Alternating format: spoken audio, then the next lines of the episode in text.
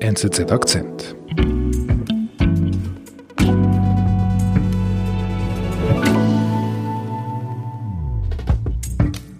Heute vor genau 20 Jahren unterschrieb die holländische Königin Beatrix ein Gesetz, das die Ehe für Schwule und Lesben, die Ehe für alle möglich machte. Und heute wollen wir über den Pionier von damals sprechen, Boris Dietrich. Er setzte sich als schwuler Anwalt energisch für diese Idee ein, die mittlerweile einen globalen Siegeszug unternahm. Bei mir im Studio ist Reporter Michael Schilliger. Michael, Boris Dietrich, wollte der schon immer heiraten? Nein, ganz und gar nicht. Boris Dietrich wollte überhaupt nicht heiraten. Er wollte nicht heiraten? Nein, nein, nein, gar nicht. Er sagt, er sei nicht romantisch. Und kämpft für die Ehe für alle. Kämpft für die Ehe für alle. Man muss aber auch sagen, er wollte eigentlich auch nicht schwul sein. Er hat sich dagegen gesträubt, er hatte Freundinnen, Beziehungen mit Frauen. Also er wollte definitiv lange Zeit kein Mann in einer gleichgeschlechtlichen Ehe sein. Und wenn du sagst, er wollte nicht heiraten und er wollte auch nicht schwul sein, aus was für einem Umfeld stammt er denn?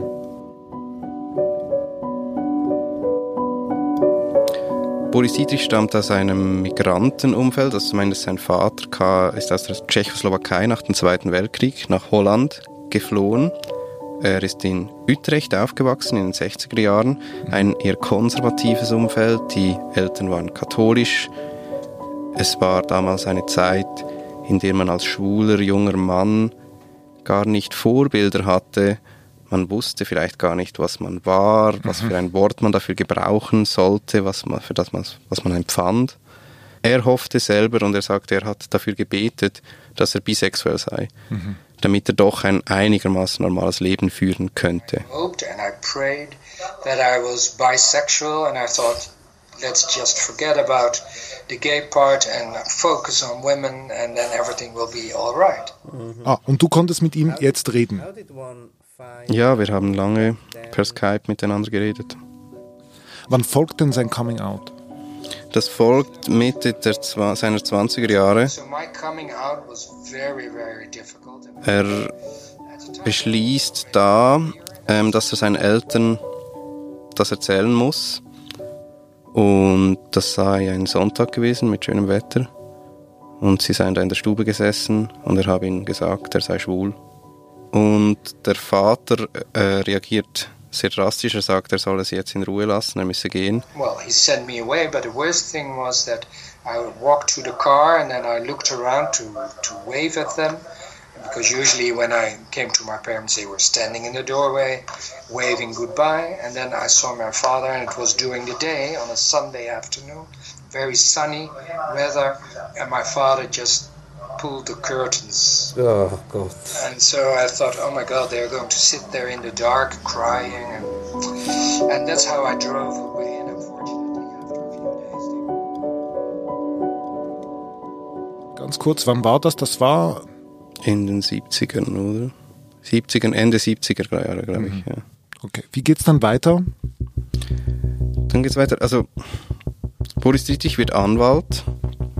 Er wird Anwalt in einer Zeit, in der plötzlich eine neue Krankheit auftaucht, äh, AIDS. Mhm. In Holland oder in Amsterdam ist das sehr präsent. Dietrich beschreibt das drastisch, dass da viele Freunde plötzlich gestorben seien. Er und sein Partner seien in Cafés gegangen und sie hätten festgestellt, wie mehr Leute krank ausgesehen hätten. Mhm. Die Leute hätten Angst gehabt vor Schwulen. Und das ist die Zeit, die ihn dann eigentlich fundamental verändert hat, würde mhm. ich sagen. Was passiert da? Es gibt ein Erlebnis aus dieser Zeit, das für die Arbeit von Dietrich, für seinen Kampf für die Ehe für alle entscheidend ist und ihn auch als Mensch radikal verändert.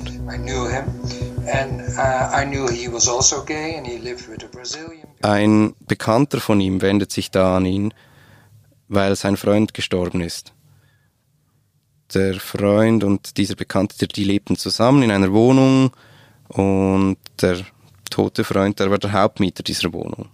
Und nach dem Tod kommen da die Eltern dieses toten Freundes und fordern den Bekannten auf, dass er sofort die Wohnung räumen müsse, dass er nicht an die Beerdigung kommen dürfe, dass er auch gar nicht sagen dürfe, er sei mit ihm zusammen gewesen. You have to leave the house within a few hours and take your stuff and uh, you're not allowed to come to the funeral and you're not allowed to say Und der Bekannte ja, steht eigentlich praktisch auf der Straße und will von Dietrich irgendwie rechtlichen Beistand, dass der ihm hilft. Und Dietrich erkennt, das geht nicht. Es gibt keine rechtliche Grundlage, mit der er helfen könnte. Mhm. Und fühlt sich da auch sehr hilflos. And so that was uh, for me a pivotal moment. I thought, no, this is so crazy. Uh, we have to do something. Wir sind gleich zurück. Jeden Tag diese Flut von Behauptungen. Aber was ist Verwirrspiel? Was hat Substanz? Sind die wahren Geschichten nicht diejenigen hinter der Fassade? Bei der NZZ sind wir es gewohnt, gelassen das Angebliche zu hinterfragen. Journalismus. Punkt. NZZ.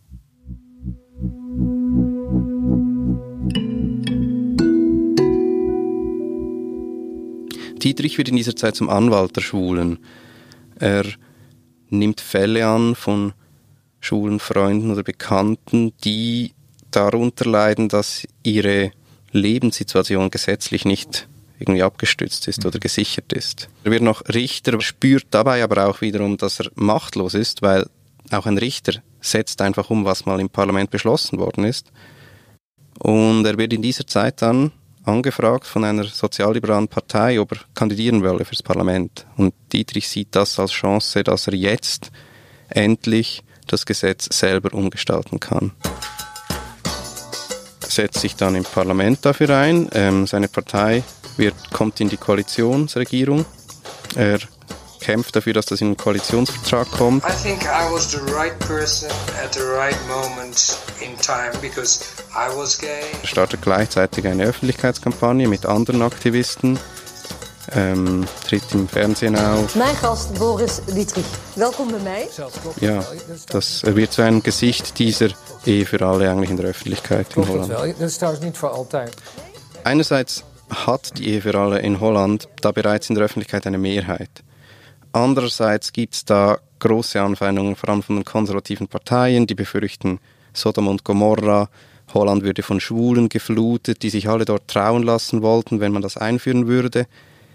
Dietrich erinnert sich, wie er einmal nach Hause gefahren sei, spät nachts nach einer Debatte und Angst hatte, dass er, wenn er jetzt einen Autounfall bauen würde, dass es dann in der Öffentlichkeit heißt, sieh, das ist die Strafe Gottes dafür, dass er sich eingesetzt hat für diese Ehe, für alle dieses amoralische Ding.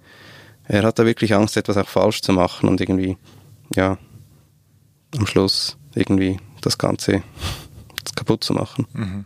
Aber wir haben vorher gesagt, er ist der Vater der Ehe für alle. Also wie erreicht er sein Ziel? Wann erreicht er sein Ziel? Das Ziel erreicht er dann schlussendlich 2000, im Dezember 2000 wird es ähm, im Parlament angenommen. Also vor genau 20 Jahren? Ja, vor genau 20 Jahren. Am 21. Dezember 2000 unterzeichnet die Königin das Gesetz.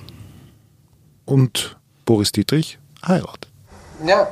I don't want to get married. And my partner and I, we are not romantic.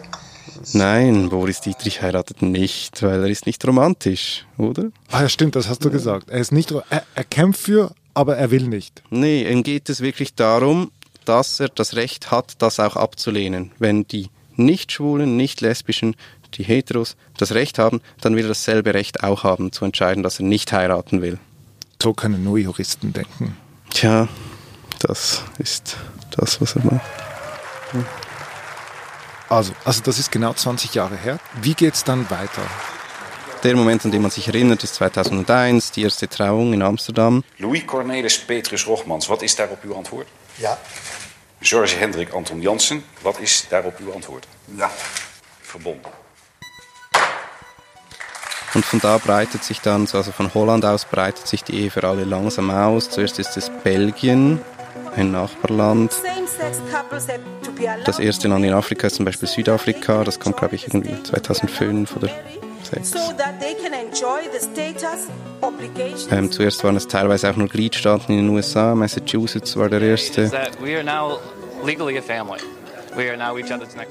In Kanada auch, Kanada war dann Das glaube ich, das dritte Land. Mhm. Bis heute geht das immer weiter und es sind inzwischen 29 Länder, in denen es eine Ehe für alle gibt. Ja, und es sieht so aus, als ob das in der Schweiz jetzt auch da ist. Da gibt es vielleicht noch ein Referendum dagegen, aber die Öffentlichkeit steht eigentlich auch hinter der Ehe für alle in der Schweiz. Da muss ja etwas Massives, etwas Fundamentales geschehen sein in diesen Ländern, oder wie erklärst du dir das?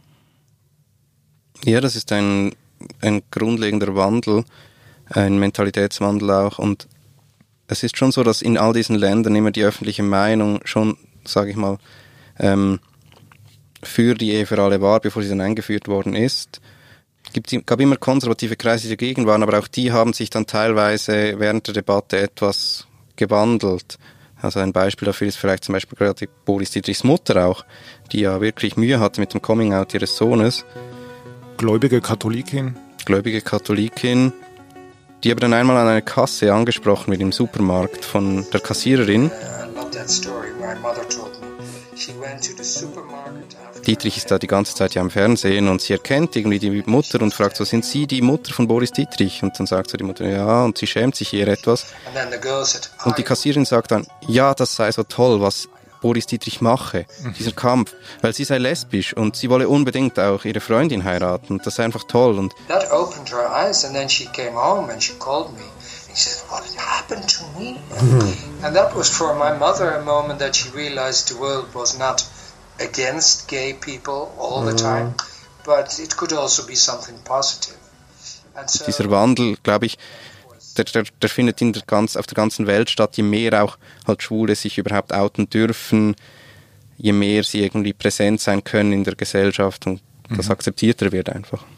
Und was ist eigentlich in dieser Zeit aus Dietrich geworden?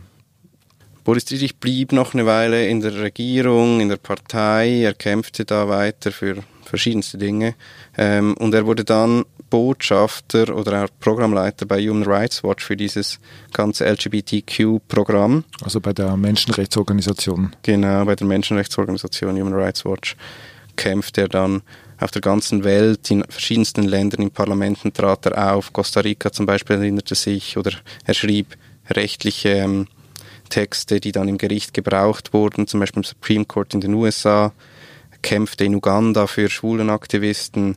Also er ist da wirklich so die, das Gesicht geworden des globalen Kampfes für die Ehe für alle.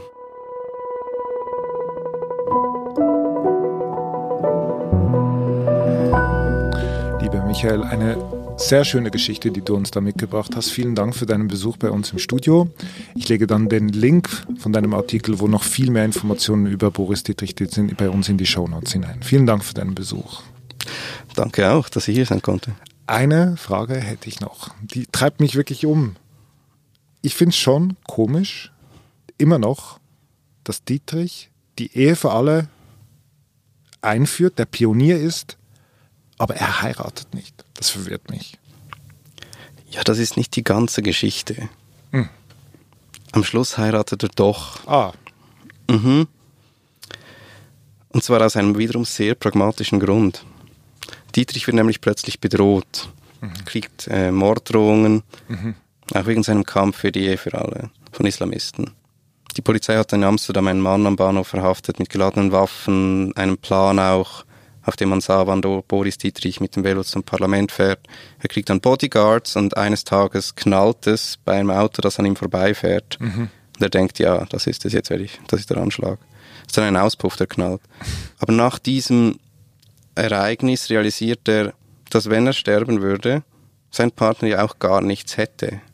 Einfach ohne irgendwas dastehen würde. Und er geht an diesem Morgen nach Hause, er sei auf dem Weg gewesen, um Gipfeli zu kaufen und sagt seinem Freund, du, wir heiraten. Und sie heiraten. Endlich. Endlich.